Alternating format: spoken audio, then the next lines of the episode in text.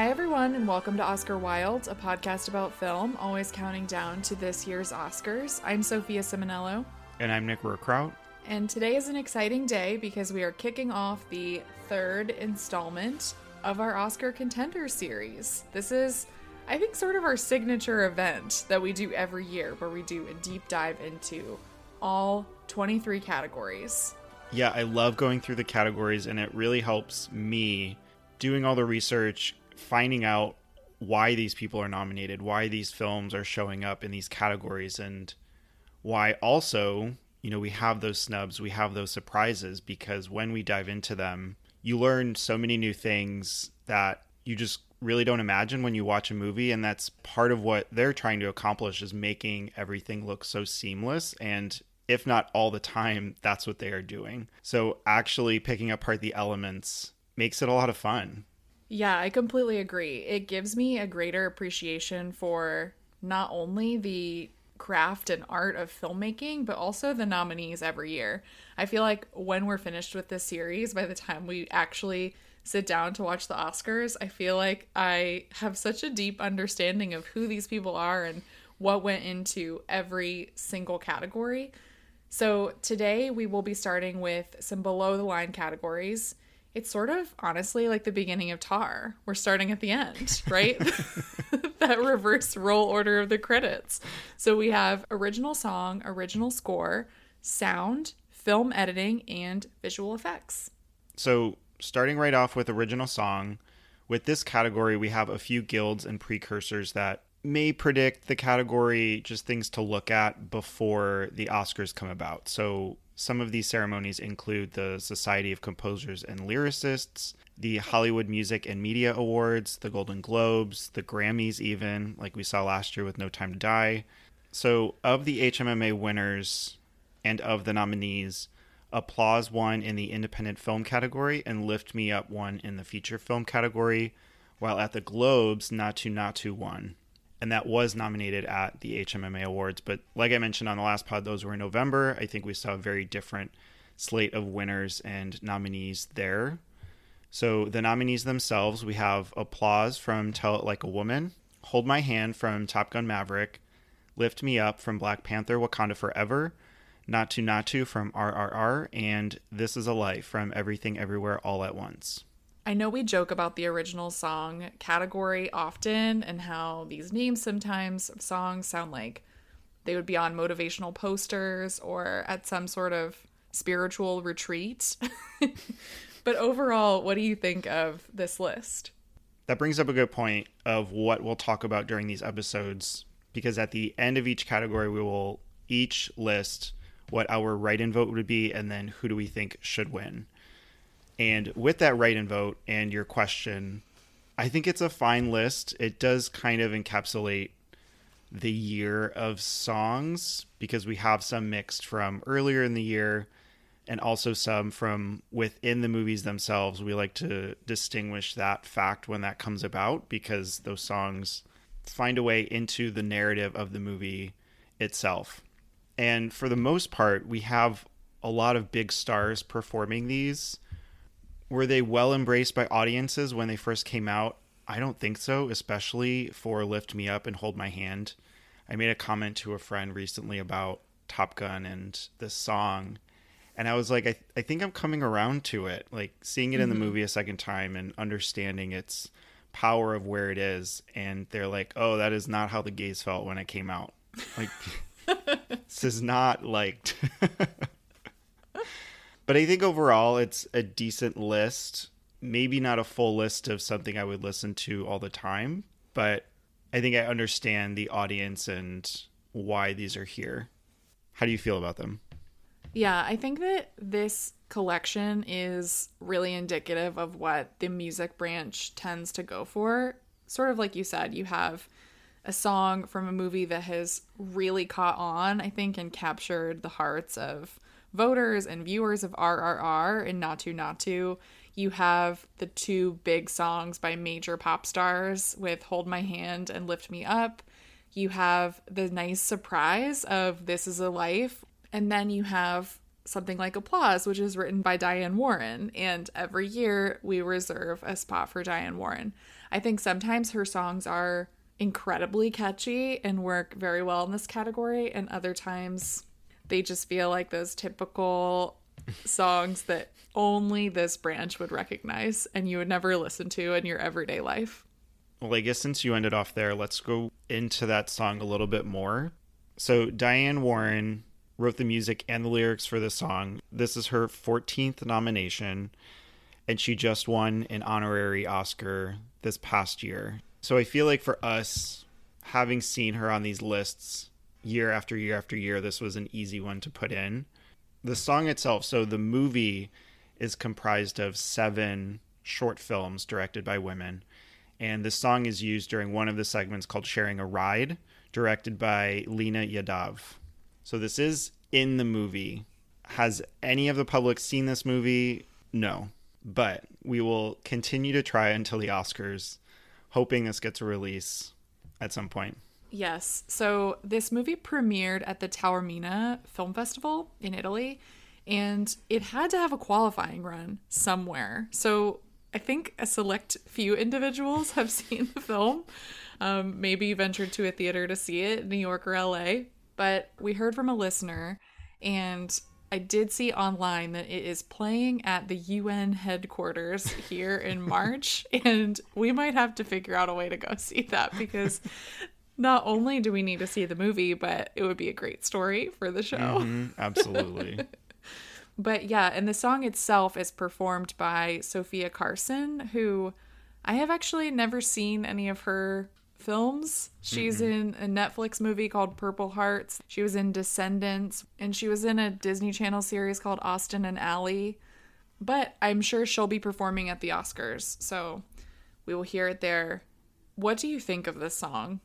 So there is a video of this song, but I was hoping that it would feature part of the video from the movie itself because when I listen to the song alone, I don't really feel much. I don't understand mm-hmm. the story.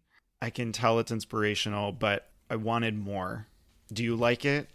I don't love the song but I will say that it unfortunately is very catchy in the sense that I was just I was walking around the other day and I had that like give yourself some applause you deserve it line on a loop in my head. I was like I need to listen to something else.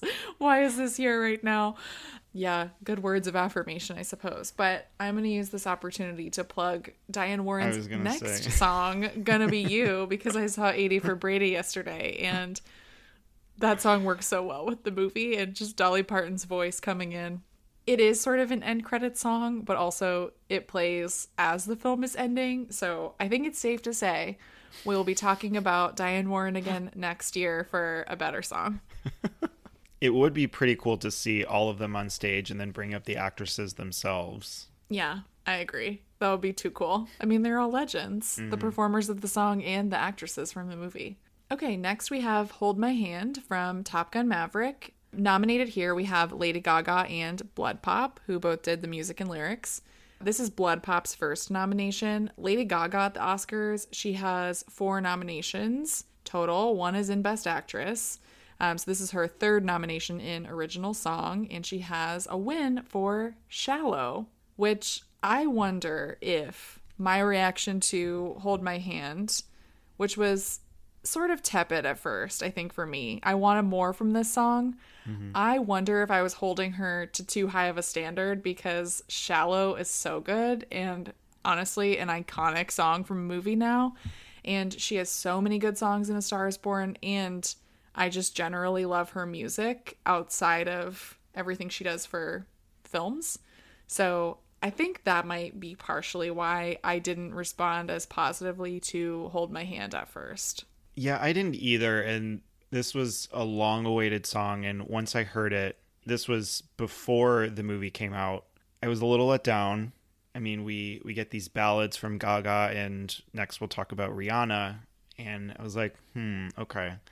But the way it's used in the movie, again on rewatch, I noticed the theme of the song plays throughout the movie, which I think is really smart. And then it actually starts before the end credits. A lot of times the credits start and we hear these nominated songs. But when Pete and Penny go up in that plane is when the music starts. And I think that was so smart to kind of pull at our heartstrings one last time before the movie ends. And then we get it, and it almost ends before the credits. So I love how it's actually used and definitely had more of an impact once I had heard the song and understood what it was doing for the movie.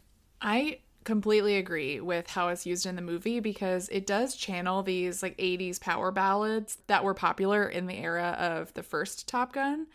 And I think that the movie does such a good job of manipulating us emotionally. And I've mentioned before that I loved how it manipulated me. So when that song just soars and you hear her voice at the end, it really works, I think, with the emotional high notes of the film.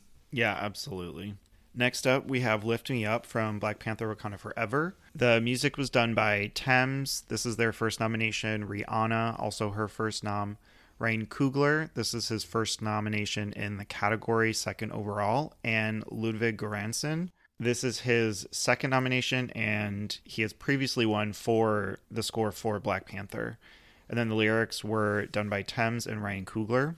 You saw this movie pretty recently, so how do you like the song and how it's used there? I think that it works, I think, as a tribute to Chadwick Boseman. I also think that Rihanna's vocals are great in this song. I've really missed her music. This is actually her first single since Love on the Brain in 2016. Oh so it has been a minute. She's been busy with Fenty in all of her other endeavors.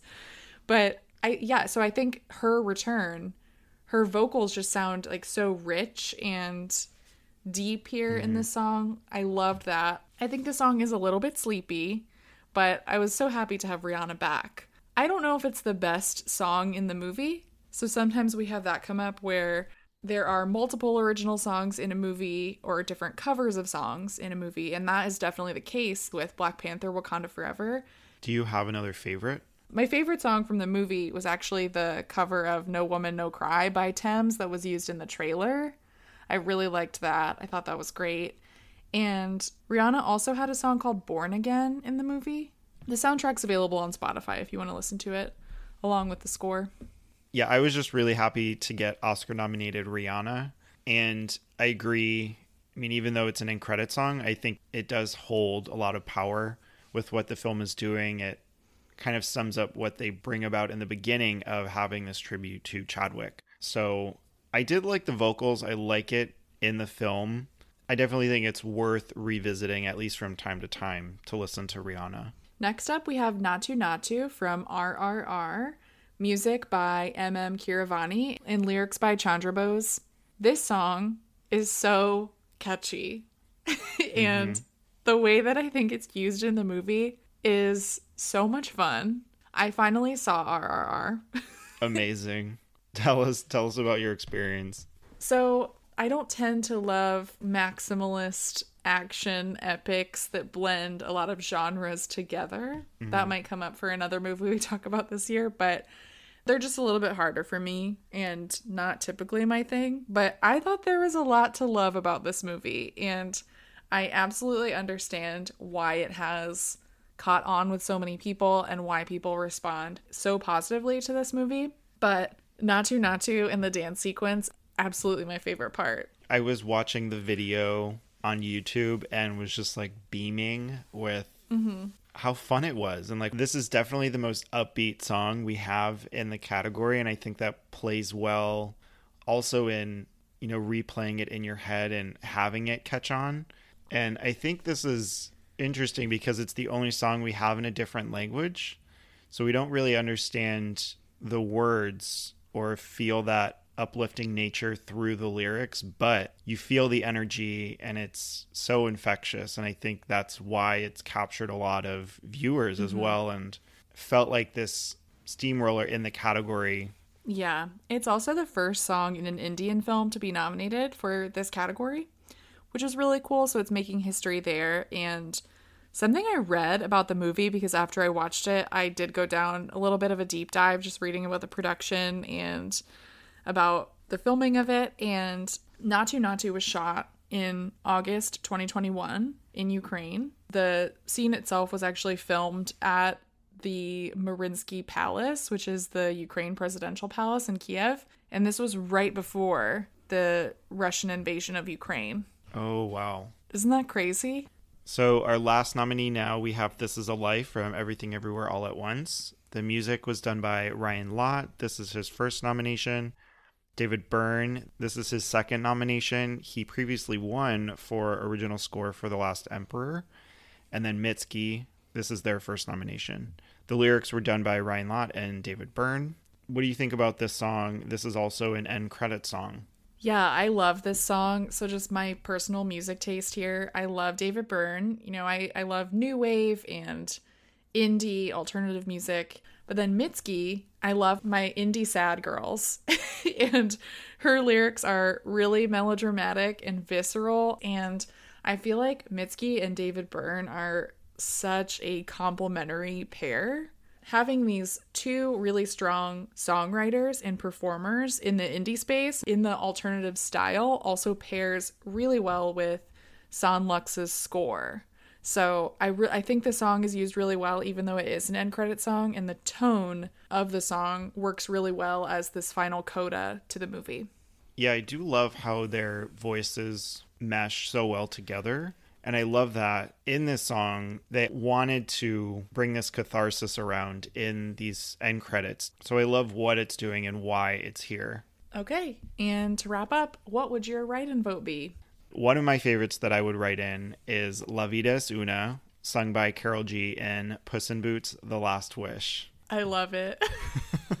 so catchy. It's an end credit song, but it's just so much fun after you go through this ride. I mean, I would definitely go see this movie again. It is so much fun. So I was going to joke with you and say it would be on my way for Marry Me because we just talked about that.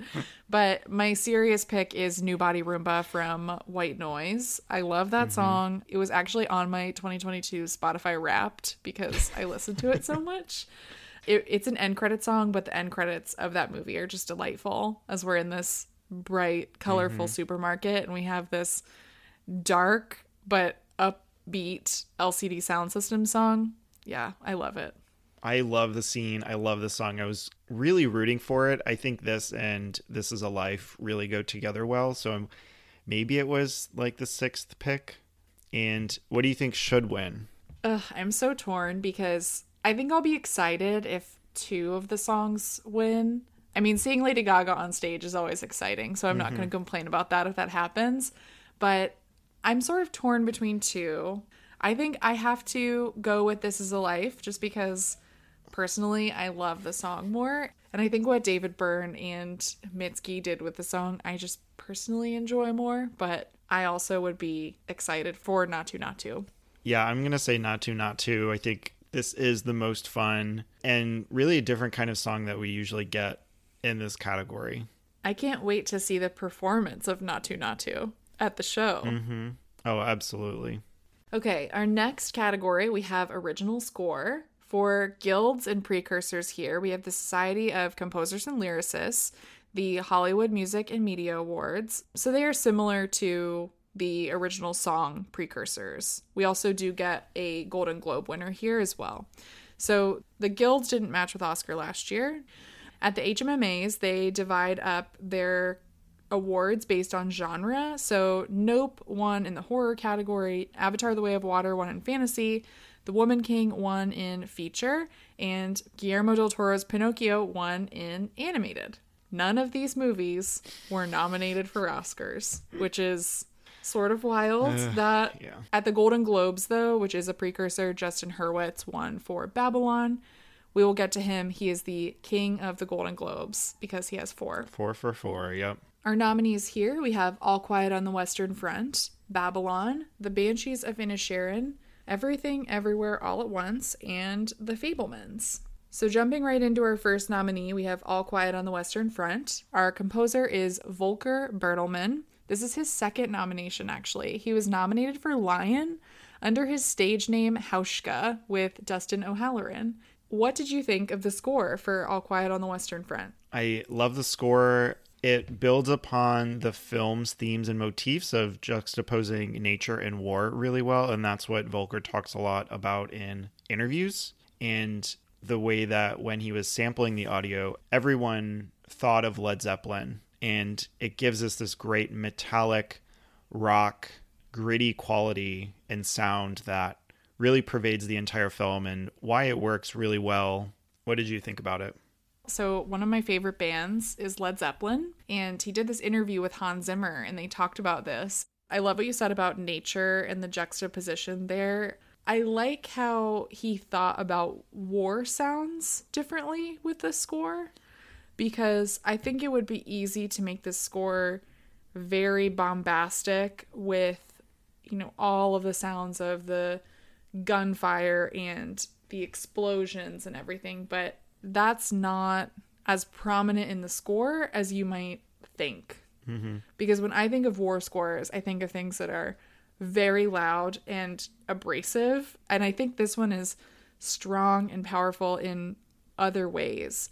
And seeing that Bertelmann had an interview with Zimmer was interesting because I did think a lot of Zimmer when I listened to this score. It feels like it could be something that would inspire him for one of his future projects, which I think is really cool. But yeah, I think overall this was a really good addition to the category. I feel like the way that the score is used in concert with the editing and the sound work and even the visual imagery is really mm-hmm. beautiful. It's one that I've caught myself returning to to listen to. It's rather intense and a bit down because it's a war film, but it's a good listen. Do you have a favorite track from the film? I think my favorite track is Rain and Night. It actually reminded me of something that would have been used in a Kubrick film. It has just this sense of darkness to it that I really like and yeah, it I don't know. It's moving as well. It's scary. It feels like something that could be in a horror movie. I really liked it. Love that. Mine is Last Combat, which has these notes that they're talking about, but also this like blaring noise which kind of rattles you, but it's also this like foreboding presence and I love again how it's used in the movie. Next up, we have Babylon. The composer Justin Hurwitz this is his second Oscar nomination in the score category. He previously won for La La Land for score and original song for City of Stars. He scored all of Damien Chazelle's films. He also has two Grammys, four Golden Globes, three Critics' Choice Awards, and one BAFTA. So he is beloved to say the least. I know you love this score and you can't wait for him to win. Tell me a little bit more about why. Oh my god. Yeah, I I love this score. I think it has the quality that Damien Chazelle wanted the drugs in this movie to have. Personally, I think it it really hooks you in in a way that I cannot stop listening to it. I think that the score is aggressive and exhilarating, bold. It's everything that I think the movie itself wants to be. Sometimes it is that way, but I think the score itself is a better distillation of the period, but also of what they're going for with creating this story. Justin Hurwitz, he talked about wanting to incorporate things that were from the period, right? Using the instruments that were around in the period, but in ways that felt modern. So, having instruments that would have been in a jazz band in the 20s and 30s that felt very important to creating the world, but also he was inspired by genres of music that are popular today, like house music, hmm. which he wanted you, I think, to feel that a high that you get when you're listening to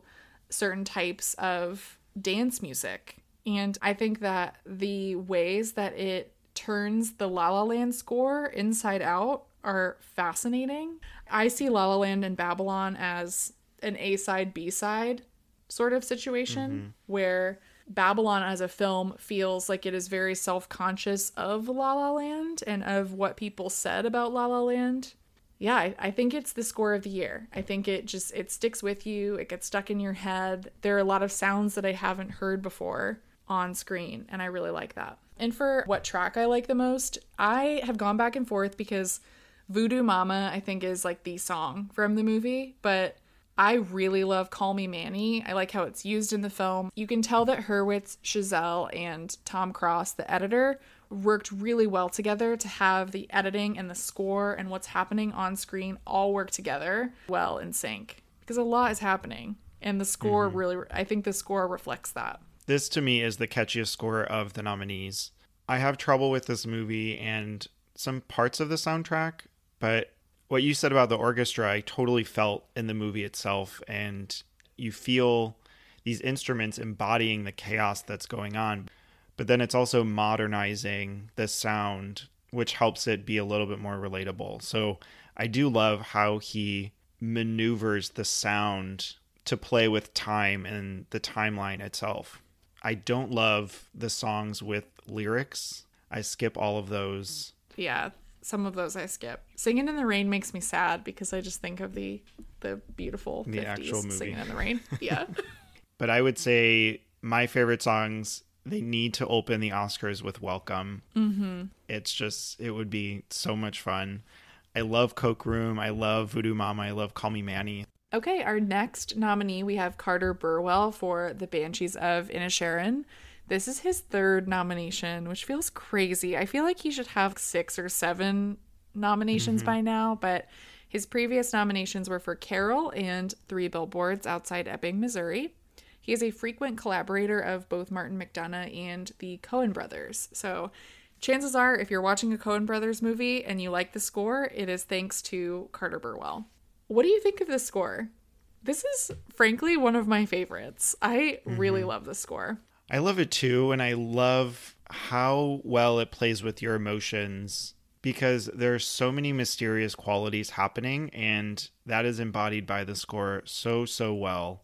You know, it's spooky, it's wistful, it's foreboding, but then also at other times it's really meditative and it has this kind of playful quality to it.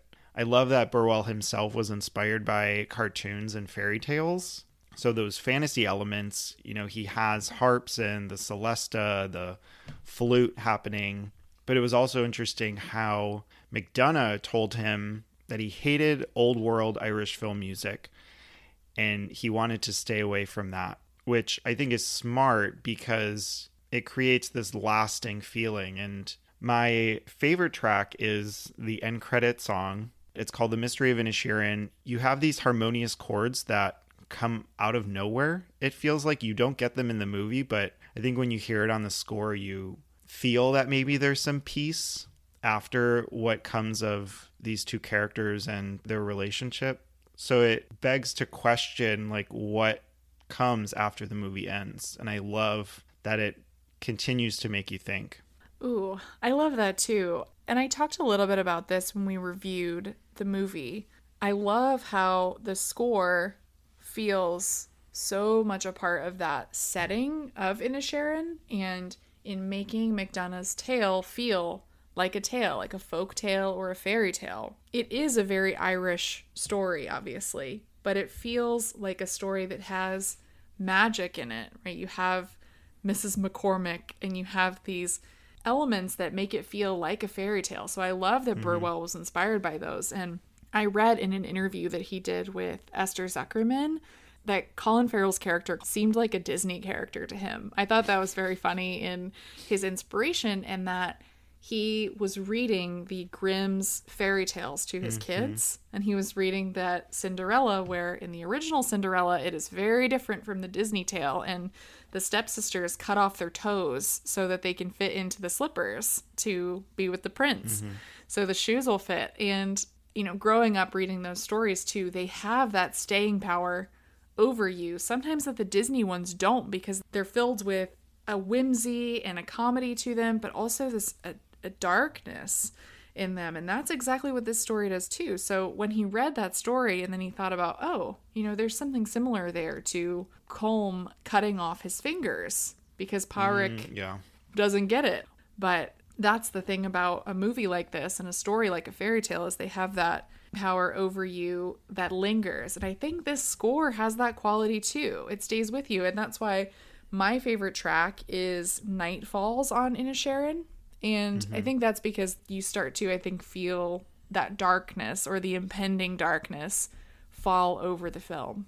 I think overall this score is best for studying or putting on in the background. I know we're talking about a lot of its dark qualities, but it is just really pensive too. So I would recommend listening to it. For me, I love when the darker themes and this vengeful quality start in the first finger and Burwell adds this quality to the sound and the music where we feel a turn in the story and I, I think it's really smart. Definitely. Next up, we have Everything Everywhere All at Once. Son Lux composed the music. This is their first nomination. What do you think of this score? I think the score is very surprising and works very well with the movie because the movie itself has so many genres and themes that it's trying to tackle with its characters and capturing the multiverse. So you need a score, I think, that feels really different and modern and can genre bend itself. I love that they used composers that are sort of non-traditional here to create this this score to make it feel like very unexpected and very playful too. It has mm-hmm. humor in it as well just like the movie does. So it was one that I hadn't really listened to like I had with Banshees and Babylon for instance, but is one that I've started listening to since its nomination. There are a few aspects of the score that I really, really love, and I'm really happy that it got nominated. One is hearing these Chinese melodies really in the family's themes and when they're showcasing the parent and the mother daughter relationships, but they use these paigu drums and gongs. And I love that it's not all the time throughout the entire score, and there is a reason for that. It's because they wanted to stay true to the immigrant experience by using this traditional Chinese music more sparingly.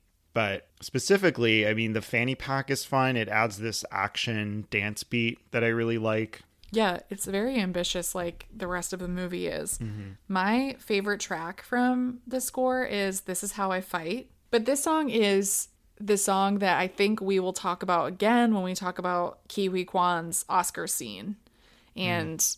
His best moments in the movie because this song comes at a very pivotal moment in the film for his character.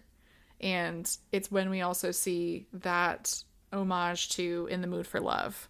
Amazing. That's probably why I had that as my favorite track too. also, You're Living Your Worst You and In Another Life. I also like those. Our last nominee, we have John Williams for The Fabelmans. This is his 53rd nomination. Wild. Amazing. Crazy. So he has won for Fiddler on the Roof, Jaws, Star Wars, E.T., and Schindler's List. Nothing short of iconic, those scores. Jaws, I mean, it changed everything mm-hmm. with two notes. Yeah, we wouldn't have the holiday without Jaws. Thank you for getting my reference there. and ET we talked about earlier this year. Just yeah, iconic music overall. I don't know if I would necessarily call the Fabelman score iconic, but I think it works really well in the movie.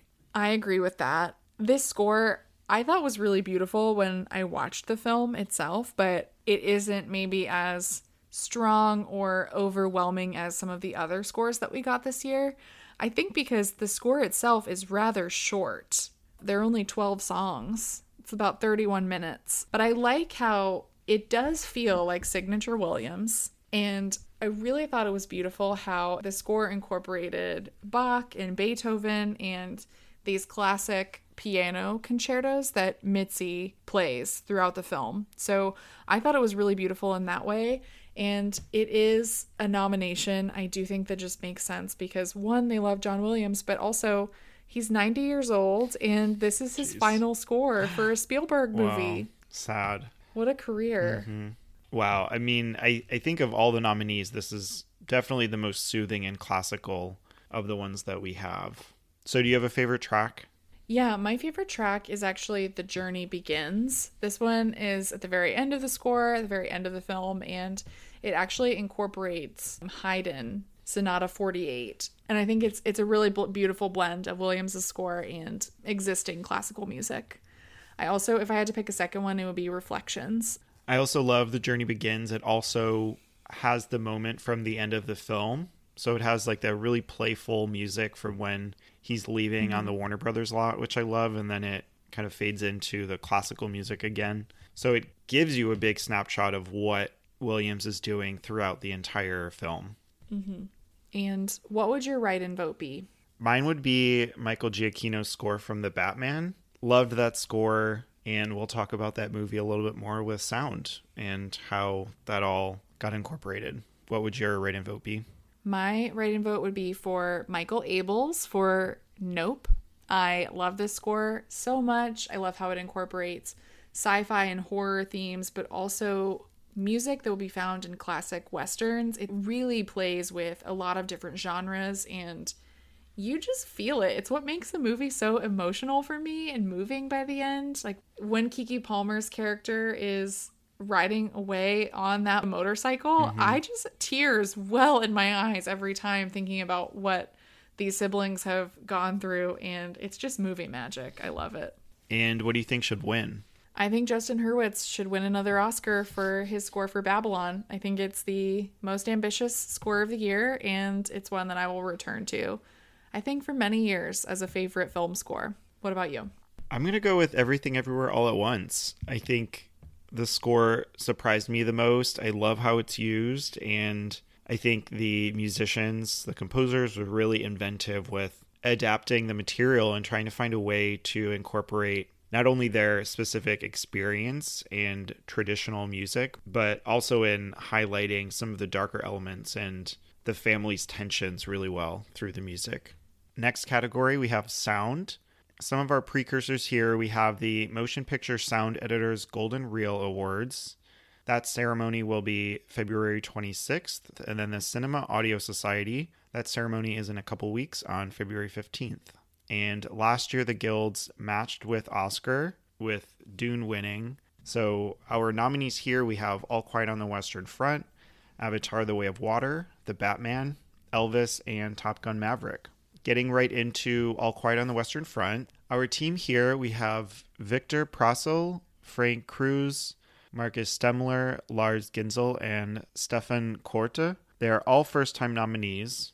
Again, I think we can talk about the juxtaposition of nature and battle, but the main thing that stuck out for me was how they used, quote, metal screeches and animal noises as these sounds from the battle. And again, I think that combines those two things really, really well because as a viewer, it's hard to distinguish sometimes when they're in these trenches and the fields of like where does nature begin? Where is the humanity of these iron monsters these huge tanks and the gunfire? And you know in other moments you find this stillness and it's very eerie because you're waiting for something else to happen for another battle to come about Yeah, I think that the juxtaposition, like you said, of the sound and the silence is disturbing because it also gets at how Paul feels as a character. And I do think the sound work here, it's not just about booms and war noises, it is about the characters and how the feelings of war become real very suddenly. And I like how with the nature, right? Like there are no leaves on the trees, but you hear leaves mm-hmm. and how that disorients you and makes you feel for the character and how disoriented they must feel in war. But also I liked how Frank Kruse, the supervising sound editor, he said that he was really inspired by the letters of soldiers during the war because there aren't any sound recordings, no real audio recordings from that time period that they could use to be inspired by. So they were inspired by the written word, and that was really, really beautiful and creative. Next, we have Avatar The Way of Water. We have a big team here. We have Julian Howarth, who is the sound mixer. This is his first nomination. Gwendolyn Yates Whittle, who is the supervising sound editor. This is her third nomination. Dick Bernstein, also a supervising sound editor. This is his first nomination, but he won the Tech Achievement Award in 1989.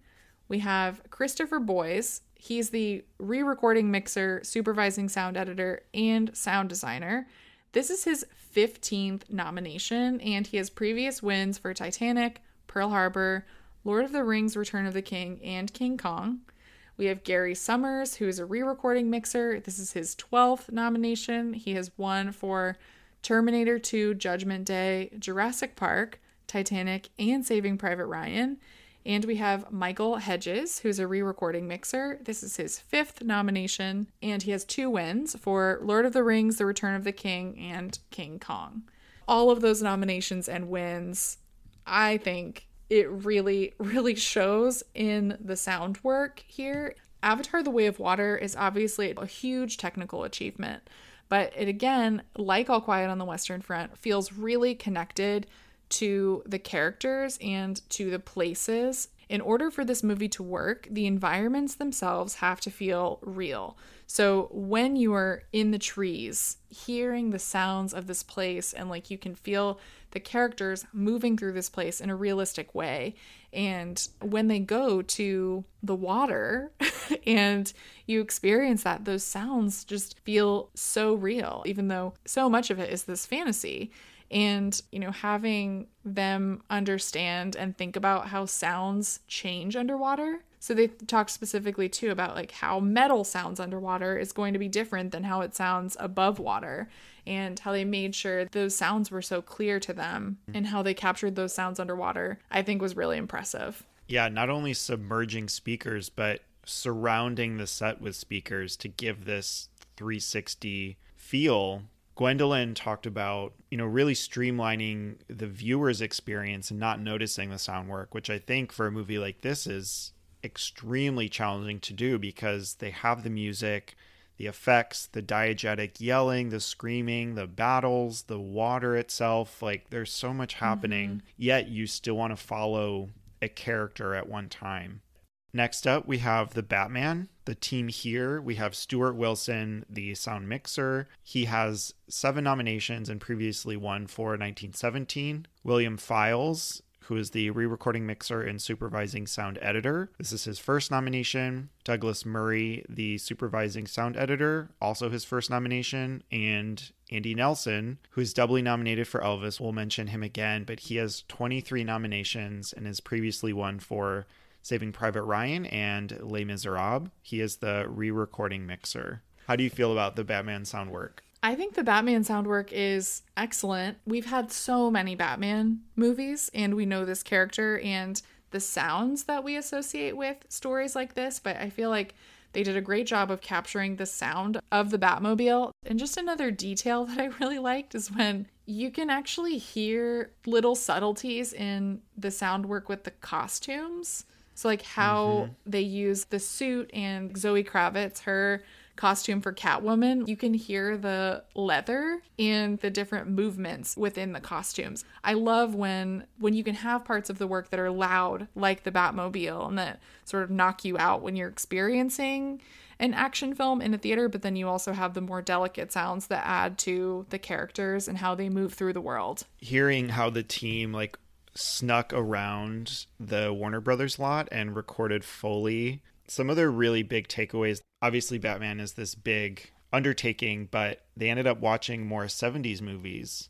So they really took from The French Connection, Coppola, and The Godfather, The Conversation. And I love that they talk about this sonic point of view so yeah, you have these loud, intense sequences that also use visual effects and lots of different types of sounds, but it really comes down to the character and how they wanted the viewer to connect with them personally. So a lot of the time it's Batman, but the diegetic sounds would change a lot. So like when he sees Selina getting out of the car, everything really quiets down and you you hear her theme playing and then it ends up not being her. So it's really interesting to get into that psyche of who this Batman is, especially this newer Rob Pattinson version.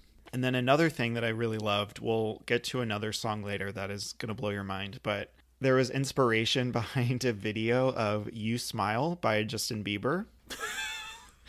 so there's a video on YouTube where it's slowed down 800 times and it has this like really ethereal quality to it and it really struck the team when they were trying to find sounds for the Batmobile. In the end, they really liked the sound of a bottle rocket and they ended up slowing that down like in the Justin Bieber song and then they used that as the rocket turbine sound at the very end.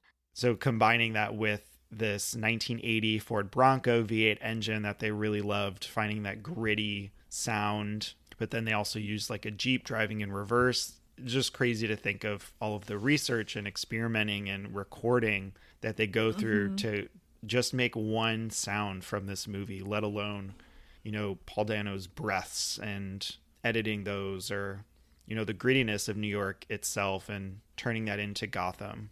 I love too with speaking of Paul Dano how he wanted his breath work and his dialogue, he had that fed back to him in the way that it would sound in the movie so that he could dive Jeez. even deeper into this character and understand how the other people in the film or the audience might be seeing or perceiving this character. Mm-hmm. And talking about a character, since we won't talk about him again, you know, we talk about Butler and the voice and Elvis, but here Rob really had to channel this new voice and he couldn't scream, he couldn't speak loudly. It was more of like an under the breath kind of voice to Batman that he gave. And when they recorded ADR, so coming back way later after production had ended, it actually took him a long time to get that voice back and to make it sound like it used to because it was such mm. a transformation. But it's not the same type of transformation. Little segue to Elvis because Austin just can't quit the voice. exactly. so, our next nominee here, we have Elvis. Our team, we have David Lee. This is his third nomination. He's a sound recordist and he previously won for The Matrix. Wayne Pashley, who's a re recording mixer, sound designer, and supervising sound editor. This is his first nomination. Andy Nelson, who you mentioned when talking about The Batman. This is his 24th nomination. And Michael Keller, who's a re recording mixer. This is his first nomination. What do you think of the sound work in Elvis? This is a movie about sound and music yeah. and a powerhouse Elvis himself, obviously. So I think it's interesting how they weave together, and we'll get into this in other technical categories too, but of using old footage, the original tracks, and using Butler singing Elvis. It was interesting looking at the breakdown and hearing about it, how basically for the 50s it was all Austin Butler singing. And then in the 60s we have the original Elvis masters with Austin filling in some of those gaps where the audio wasn't so great. And then into the 70s where they continued to weave them together especially in Vegas. Another fact that I really loved was in how they found the Scream Queens and the sound of them amongst these 500 female extras that they had. So, looking back, they were trying to find sounds of screaming, but a lot of that came with horror films and sound effects there. And that's not the scream you want to hear when, mm-hmm. you know, you mm-hmm. have this like. Mm-hmm sexual tension, this passion for music. So they recorded a lot of those newer sounds in post and i think that's one component on screen of you know really feeling this love for elvis for austin's elvis and feeling what these women are feeling. The key thing here is the way that they use austin's voice and elvis's voice. And one of the things that i loved learning was that they used a lot of microphones that were period correct that elvis would have used at the time to capture his sound. And they did tests with Austin using a microphone called the Electro Voice RE15, which is the same microphone that Elvis used during his time in Vegas. And they had a recording of Elvis from 1972 and they layered Austin's vocals into it. And they had two samples one that was just Elvis from 72 and one that was a combination of Elvis and Austin. And they did tests with their friends to see if they could tell mm. the hmm. difference. And a lot of people couldn't wow. correctly pick that one of the tracks was just Elvis because the sound team had done such a good job. Another thing that I like about the sound work in the movie is how Elvis is a Luhrmann movie, so there's a lot going on here. Yep. But in the quieter moments, when the camera focuses on what Elvis is going through, you feel that juxtaposition with the screams and that sound of a live performance and how addicting that can be, but also how crushing that can be and how that can further affect your mental health and your loneliness. And ultimately, like, this is a film that I think tries its best to get into what Elvis was going through as a person mm-hmm. over time. And our final nominee, we have Top Gun Maverick. The team here, we have Mark Weingarten. This is his fifth nomination and previously won for Dunkirk. He is the production sound mixer. James H. Mather, the sound designer, supervising sound editor. He was previously nominated for Belfast. Al Nelson, he is the sound designer, supervising sound editor. This is his first nomination. Chris Burdon, this is his second nomination. He's the re recording mixer. And then Mark Taylor, who is the re recording mixer. This is his fifth nomination and previously won for 1917. So, how do you feel about the sound work from Top Gun Maverick? I think it's incredibly impressive. This was something that completely wowed me when I first saw the movie. One of the reasons why this film is such an emotional experience is because of the sound work because you feel like you were up in the air with those pilots mm-hmm. and a lot of that is because of you know how this sound team recorded dialogue when they were in flight. I thought that that was really cool. So there's dialogue between pilots on different planes. There's dialogue between a plane and someone who is on the ground. There's just there's so much happening there but you feel it every time. Yeah, I mean that was the main challenge or expectation, I guess, for this movie is that one, Tom Cruise had a lot of say as a producer as well. Of course he did. but it was him, Joseph Kosinski, and the team working together, and all of the in-flight dialogue was recorded. There was no ADR, no looping, which is the re-recording after the production ends. So they had to figure out how to put these mics in the planes and the recording devices in the planes as well. So they have mics in the masks, but then, you know, when they take the masks off, like that sound changes. So they put other mics inside their survival vests. Another challenge was okay, we're getting the equipment into the cockpit. What happens if, you know, you have to eject? So they had to make sure that the equipment would eject safely along with the pilots. Oh my god. it just seconds, you know, how real all of this filming was.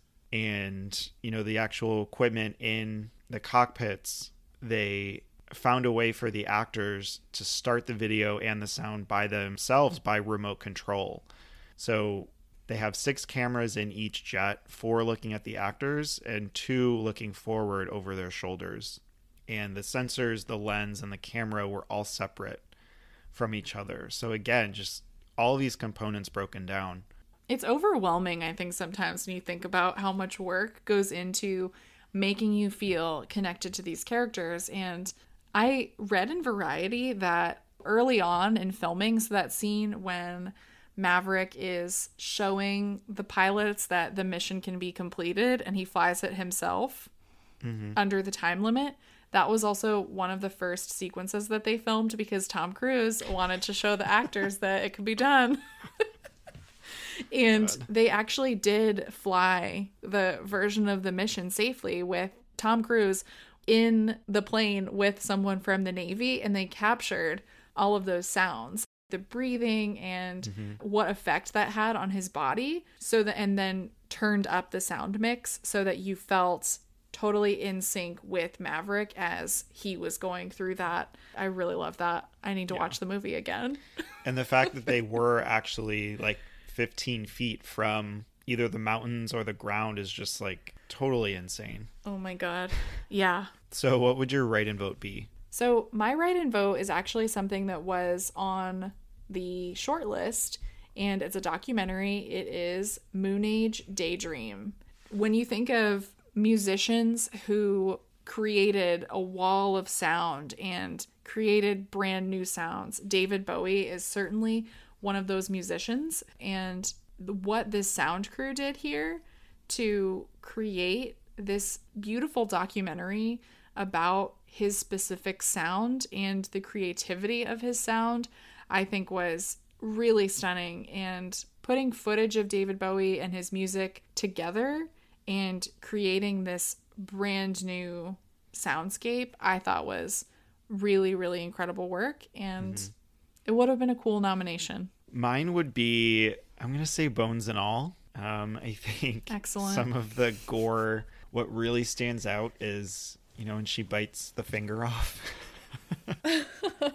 the crunch. exactly. Yeah. It's yeah. you know scaring the audience and making you feel uneasy, but also in quieter moments leaning into the natural aspects of their relationship Mm-hmm. and and making these characters human. I think it's smart in the way it finds its way as Marin is finding out more about herself with Lee. I want to know the Foley for Bones and All. I want to know what they found, what sounds they collected. and what do you think should win? I'm going to say Top Gun Maverick again. I think what they accomplished while filming is just phenomenal and I think when you're watching the movie, you don't think about any of this. It it feels very real and the fact that all of the filmmakers, all of the crew really wanted to make sure it was done that way as well as just unimaginable, really. I would say the same thing. I think Top Gun Maverick is the perfect winner for this category. I think that everything that went into creating those sounds in Top Gun Maverick, I really think it's why the film works in the emotional way that it does.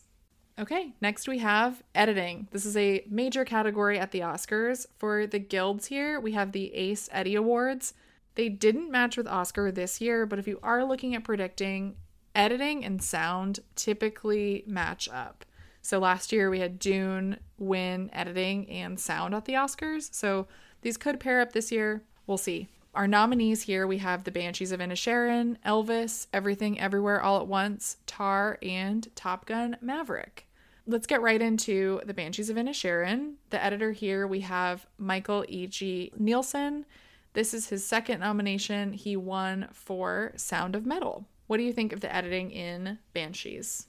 what Nielsen talks about a lot in interviews is how he needed to balance the drama and the comedy within the same scene and shift between them fluidly so that you can feel all of those different emotions at the same time, really. And then in other moments, you know, he would kind of hold back to make the viewer engage more and to investigate who these characters are, what they're doing, why they're doing them, which I think is really smart because, you know, all the performances are nominated. So having them not only share the scene, but have to highlight themselves and hearing that Nielsen was a part of that and conveying to the audience the characters' emotions and their motivations in the film too. I think that I didn't really look at it that way when I watched the movie, but breaking it down, you definitely start to feel his impact within shots. Yeah, I think that Nielsen here, he isn't afraid of the idea that less is more sometimes. And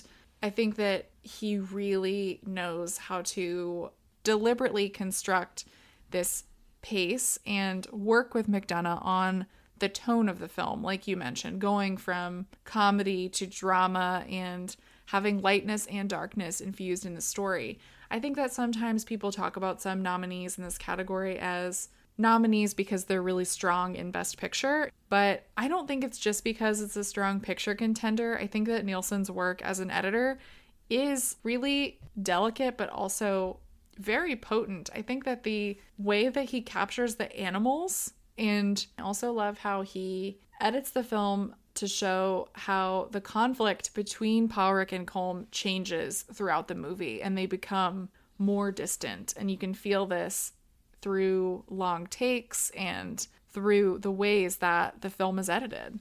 Our next nominee, we have Elvis, the editors here, Matt Villa and Jonathan Redmond, and this is both of their first nominations. I think the big thing for Elvis for me was maybe before it came out, we heard about this four hour cut, and we were like, oh my God, that's a lot.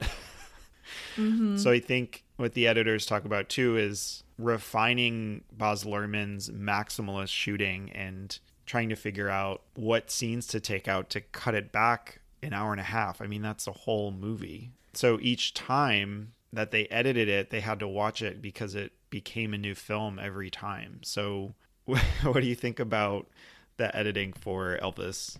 The thing about this film that I, I think you almost have to admire is that the editing and the direction make sure that you know right away what type of film is in store. It does not let you off the hook, especially at the beginning. So there are a lot of montages in this film.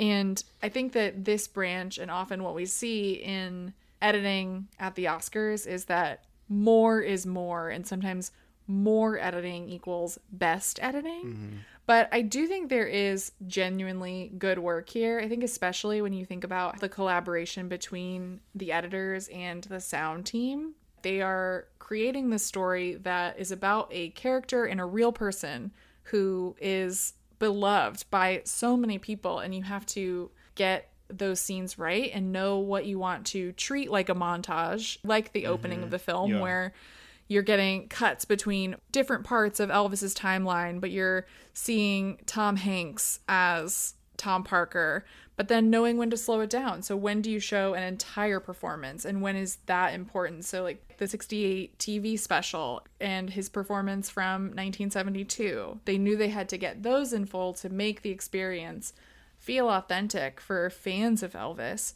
but then also they had to cover a lot of time here because in conversations with Luhrmann, he told the editors, we're doing the entire life story here. so that was a major challenge for them, I think, to keep the film moving and everything that they needed to story wise. Mm-hmm.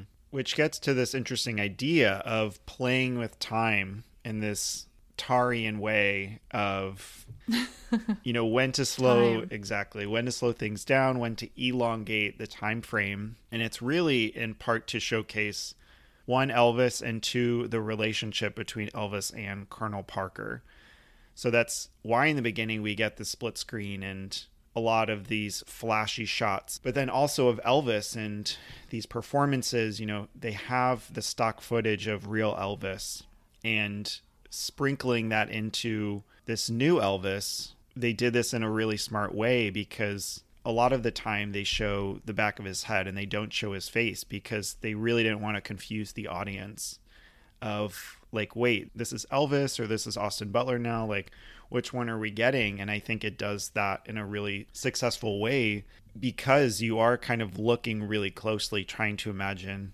who it is and in the end, you see the real Elvis because that is his last performance that we got.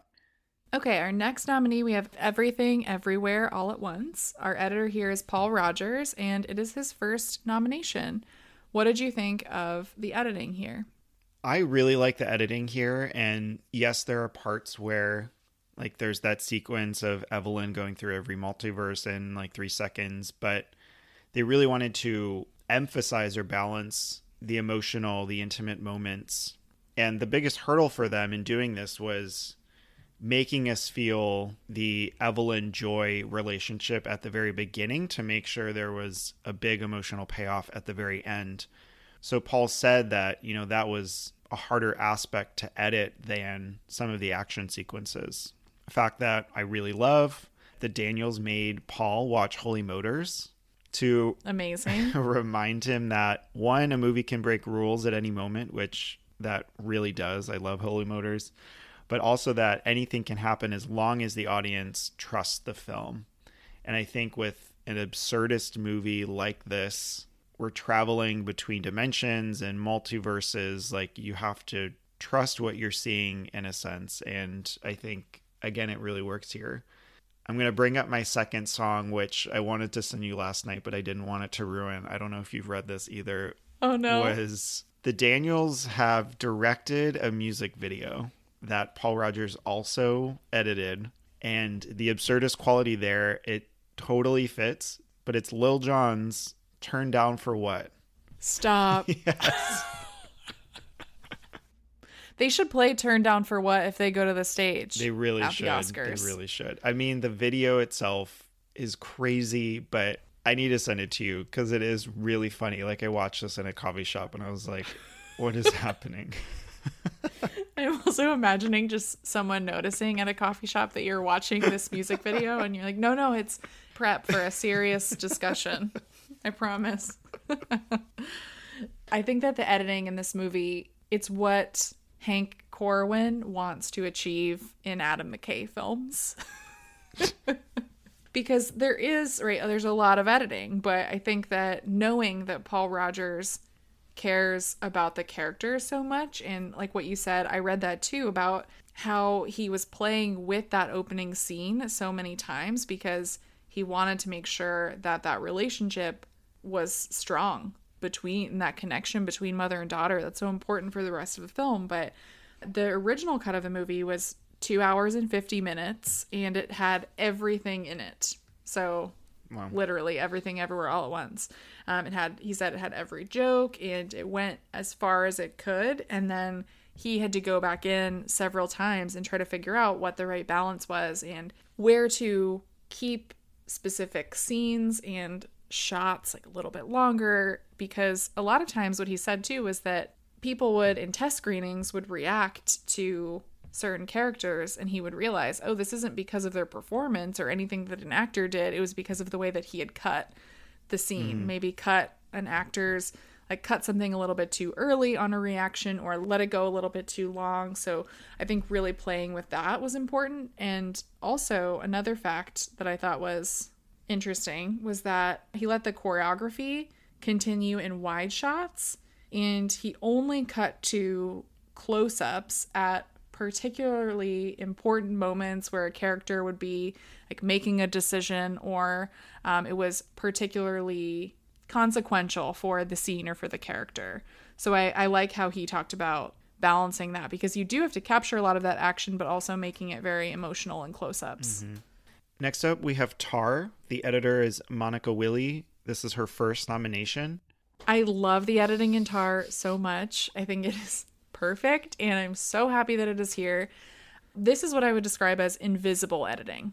It is not editing that is flashy or that you can see and feel in a way that is overwhelming to you as a viewer, but it is so decisive and necessary to communicating Lydia Tar's control as a character throughout the film. So, starting the film, for instance, with a shot of her on a phone being filmed and then going to black and to the credits, and then we get that opening montage of Lydia at the New Yorker Festival talking to Adam Gopnik, and interspersed, we have shots of records on the floor and suits being made for her and we get to see the luxury of her world and we get to feel her power in a way that is overwhelming, I think. And I like that what Monika Willi does here with the editing is that you can feel that she uses the opening credits to give us a space to breathe and to focus before everything is thrown at us about this character and we go into this world of classical music that Todd Field has brilliantly constructed in his screenplay. Mm-hmm. A lot of names are thrown at us and we have to take it all in very quickly. Mm-hmm. And then going from that montage to almost immediately the oneer at Juilliard when she's guest lecturing. It is brilliant to see how suddenly we are with that character in full and the camera feels almost afraid of her as it tracks her at a distance but you can feel her power and her unwillingness to let up. On an argument she's already won. Hmm. She has so much power over the student and she was very involved in rehearsals and her assistant was too especially with this scene making sure that it would all work out in the editing room. And they also captured footage from the students' phones that they would use later on in the movie when her downfall starts mm-hmm. to come. So I think having to balance all of that material, also the work with the sound is just brilliant. My favorite, favorite cut of the entire year is the cut from Lydia gently playing Mahler's Fifth on her piano and then it cutting to that shot of her conducting. Mm-hmm. It's just this boom. It's amazing that impact. I mean, I was surprised that Monika said that Todd didn't want that shot in the movie initially. And I was like, oh my oh god. my god. Yeah. Just one of my favorites of the year. So, Yeah, what I really liked about the editing and what Monika's described about it is that they wanted to mirror Lydia's exacting nature with these sharp cuts and you know having these longer takes sometimes to feel the reality and to just hear her speak. Mm-hmm. I mean to showcase Cate Blanchett because that early Adam Gopnik scene and then obviously the oneer of Juilliard is just those are just phenomenal not only mm. lines but the way the camera moves too and the way they play with the lyricism of time. So while this is probably the least editing we get i love this as a choice for a nominee. I'm so happy that it's here. And quickly monika willi she has also collaborated with michael haneke many times before including amour and the piano teacher. It would be a brilliant but brutal double feature with tar Oh boy. And the Isabelle Huppert character in that. So we'll keep that on the back burner for another time. and our last nominee here, we have Top Gun Maverick. The editor is Eddie Hamilton. This is his first nomination. He will also be the editor for Mission Impossible Dead Reckoning Parts 1 and 2. So he's worked with Tom Cruise quite a bit. But what do you think of the editing in Top Gun Maverick?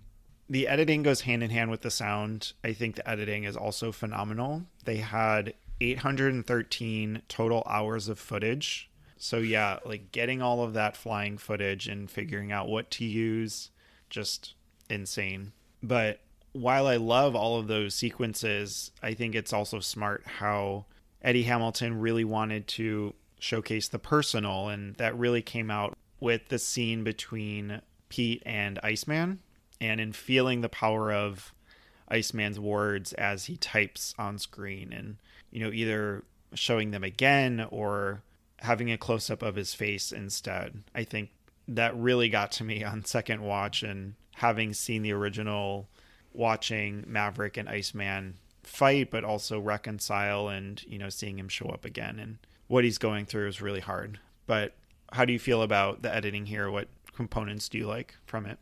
I think the editing here is really strong, and often editors have this Herculean task of editing the movie, and then they don't get the credit that sometimes goes to the director or to the cinematographer for creating what we see visually, when in reality, it's the editor putting in so many hours to make us feel the way that we do in these scenes. And I like what you said about the characters. I think that the choices to cut together exterior shots of the aircraft with close ups of the pilots inside the aircraft as they're fighting. And the balance of that is really tricky. I think if you want to make sure that the scene itself has the maximum intended emotional impact, and I feel like it always does, and the editing here is why so many people went to go see this movie so many times mm-hmm. in theaters because it is so concerned with making you feel for these characters and you do feel connected to them while you're watching them fly. And one thing that I read that I just want to mention about our editor, our dear editor here, is that he spent over a year editing the dogfight mm-hmm. sequence.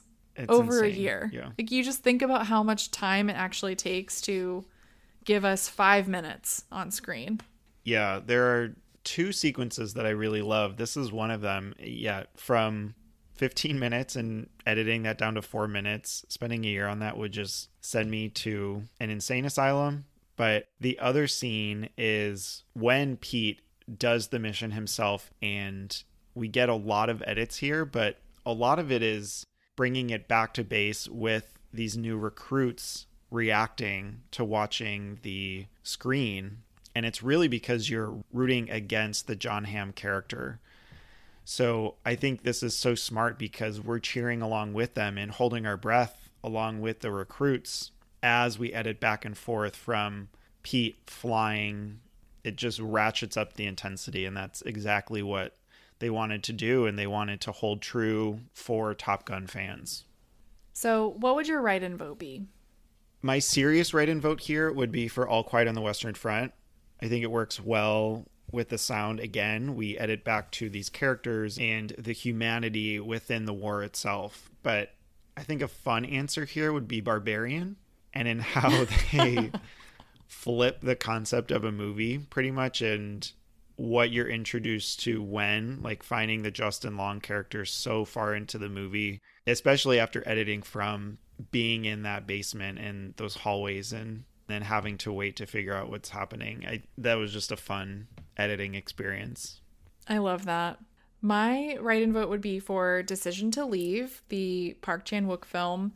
He used his editor Kim Sang Bum here, who has worked with him on a number of his films before.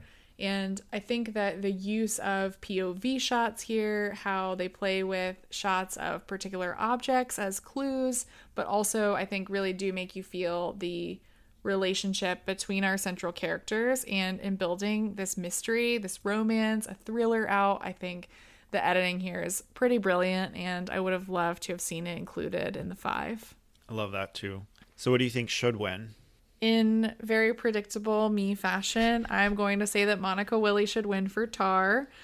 I think her work here is just it's incredible. And yes, like Field built out a lot of this into the screenplay, but her decision making here of how to use the editing and when to let a scene breathe, when to use these quick cuts, and how it all comes back to the meaning of who Lydia Tar is as a character. This movie is also paced, I think, very brilliantly, and I love the way it uses the sound too. So, yeah, I think I think it's the achievement in editing of the year for me. My vote goes to Paul Rogers and Turn Down for What? I guess I am going to be voting for that on Oscar night. oh my god, I love it. And our final category for today, we'll be talking about visual effects. The precursors and guild we have here is the Visual Effects Society. This ceremony is on February 15th. Last year, Dune won four at the guild, and this matched with the Oscar. Our nominees here we have All Quiet on the Western Front, Avatar The Way of Water, The Batman, Black Panther Wakanda Forever, and Top Gun Maverick. Getting into All Quiet on the Western Front, we have a group of all first time nominees. The team is Frank Petzold, Viktor Müller, Markus Frank, and Kamil Jafar. How do you feel about the visual effects in this movie? First, I highly recommend looking at the before and after shots of the visual effects in this movie. They're really impressive just to see how important visual effects were to creating the wartime environments here what the trenches look like what the battlefields look like the fire the fog all of those elements coming in from cg so definitely check out those but also how they were inspired by their principal photography to create cg so not all of what you see is visual effects or cg models. You're seeing a lot of of our real actors on sets that they built and use CG not to create a completely new world, but to add to the existing environment. And I think it is really successful in making it feel violent and like it has absolutely no end to it at all. Mm-hmm. Yeah, and I loved how they really wanted to make everything historically accurate. They ended up scanning a train and a steam engine in a museum that was actually used in the war to exchange prisoners and they used that for models in the film. Incredible. I love with those videos that you're talking about, you get to really see the differences, and sometimes it's so hard to even see the differences in what they're doing because it's so intricate. But the way they layer the fog to make it one both endless and to mask the airfield that they're shooting on, but then also at the same time claustrophobic. And there were a lot of practical effects. You know, talking about these nominees, we'll talk about I think many times filmmakers want to use practical effects because they look more real, especially the explosions in this movie, particularly. And then how, like, yes, there are green screens, but it's more for compounding on background extras. It's not like an entire set piece or visual effects in that way, which I think we get into sometimes with other films that rely on CG. Speaking of. Our next nominee is Avatar The Way of Water. This set a new record at the Visual Effects Society for nominations with 14. The team here we have Joe Letteri, who has been nominated 11 times and has won four times for Lord of the Rings The Two Towers, Lord of the Rings The Return of the King, King Kong, and Avatar. We have Richard Baneham. This is his second nomination. He won for Avatar We have Eric Saindon. This is his third nomination, and Daniel Barrett. This is his fourth nomination. There are 3,240 VFX shots in this movie, 98% of the total shots in the film. 2,225 of those feature water. Truly the way of water. what did you think of the visual effects in this movie? I love the visual effects. Reading about what this team did, I was just so in awe. Even, you know, after seeing the mm-hmm. movie and just experiencing everything. But the mm-hmm. nominations at the category, I think, speak to why it's so inventive and what Cameron has been working on for years and years is so revolutionary too. So among the nominations include those for Kiri, the Sigourney Weaver character, the Metkayina village, the reef, the sea dragon, elements such as fire and destruction, the water simulations, and then lighting with the water integration and forest destruction, and then also practical effects in a wave pool. So there are just so many components again that they had to animate and imagine and make feel real. Again, there's so many facts that just blew me away. One is that in starting in pre-production, they tried filming dry for wet. So that's where like you film things on land and then you add water in visual effects and Cameron was basically like I don't even want to see it. We're not doing that. So they filmed wet for wet, so they're filming in the water, which is why you're hearing, you know, like Kate Winslet holding her breath underwater for 7 minutes. Like these actors really had to perform mm-hmm. everything underwater, which is Yeah. crazy. It really is. And there was one scene where they had 26 people underwater at one time. Sigourney Weaver outlasting a stunt diver, things that I just never would imagine reading about. I love hearing this about two of my favorite actresses that they were just like, no, we we can hold our breath better than record holders and stunt divers. The whole idea of performance capture and motion capture here is stunning. The team like having to create characters that match the like live action performances. Mm-hmm. They pretty much invented new technology to create this film and to make the underwater world feel I mean it was unlike anything I've ever experienced in a film before. And yeah, they built new cameras and new systems for reading facial expressions mm-hmm. through AI. That was mind blowing to me. And Joe Letteri, of course, it's worth noting that he designed the motion capture of Gollum. He's sort of a legend in the in the motion capture space. So I think having him here on the team was really important and it showed, but yeah, it's it's a behemoth production and it paid off. Like you said, the timing, spending so much time not making these sacrifices that I think you would make if it, you had to shoot a film really quickly, it it made all the difference. Next, we have The Batman. The team here, Dan Lemmon, he has five nominations and one win for The Jungle Book. Russell Earl, who has six nominations. Anders Langlands has three. And Dominic Tuohy, who has four nominations and one win for 1917. So compared to Avatar's 3,000 plus visual effect shots, we have a tenth of that here at 320. Still wild, and that whole car chase Yeah. scene we get, there's so much happening there, but again, that number is just so much smaller. It is smaller, but I still think you feel the impact of the visual effects in the movie because they had to create Matt Reeves' new vision for what this noir inspired, 70s inspired Gotham would feel like. And mm-hmm. I really enjoyed, I think, learning about how the VFX team collaborated with the cinematographer, Greig Fraser, who wanted to, I think, really show. You mentioned those movies earlier, like The French Connection. And lighting and shadows are so important to those 70s new Hollywood movies. And I think that the way that the VFX team worked with Fraser to create these new cityscapes and to play with the light by creating these backgrounds, I think that had to be seamless to make this world feel even halfway like those. No, I think it's great work. And reading about what they had done research on, the team even studied the motion of bat colonies, which again, the depth to all of the work here is fascinating. Our next nominee here, we have Black Panther Wakanda Forever. The team here, we have Geoffrey Baumann. This is his first nomination.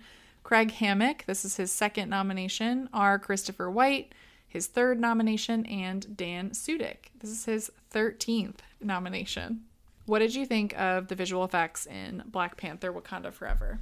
So, Black Panther uses 2,200 visual effect shots. There's a lot going on.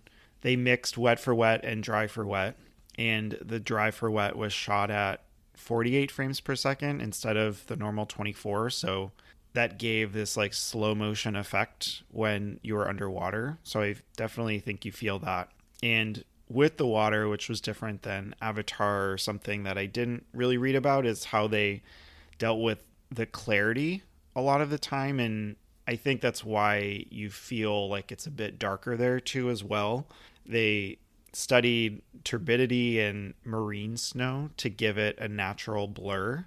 So I thought that was really interesting. Hmm. One thing I think that in comparison to other other MCU movies is that Ryan Coogler told this team that he did want to capture a fair amount of what he could practically.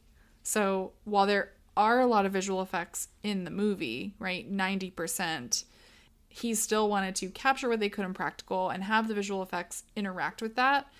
I think that's probably the difference in having someone like Ryan Coogler directing your movie and just mm-hmm. cranking out a comic book movie.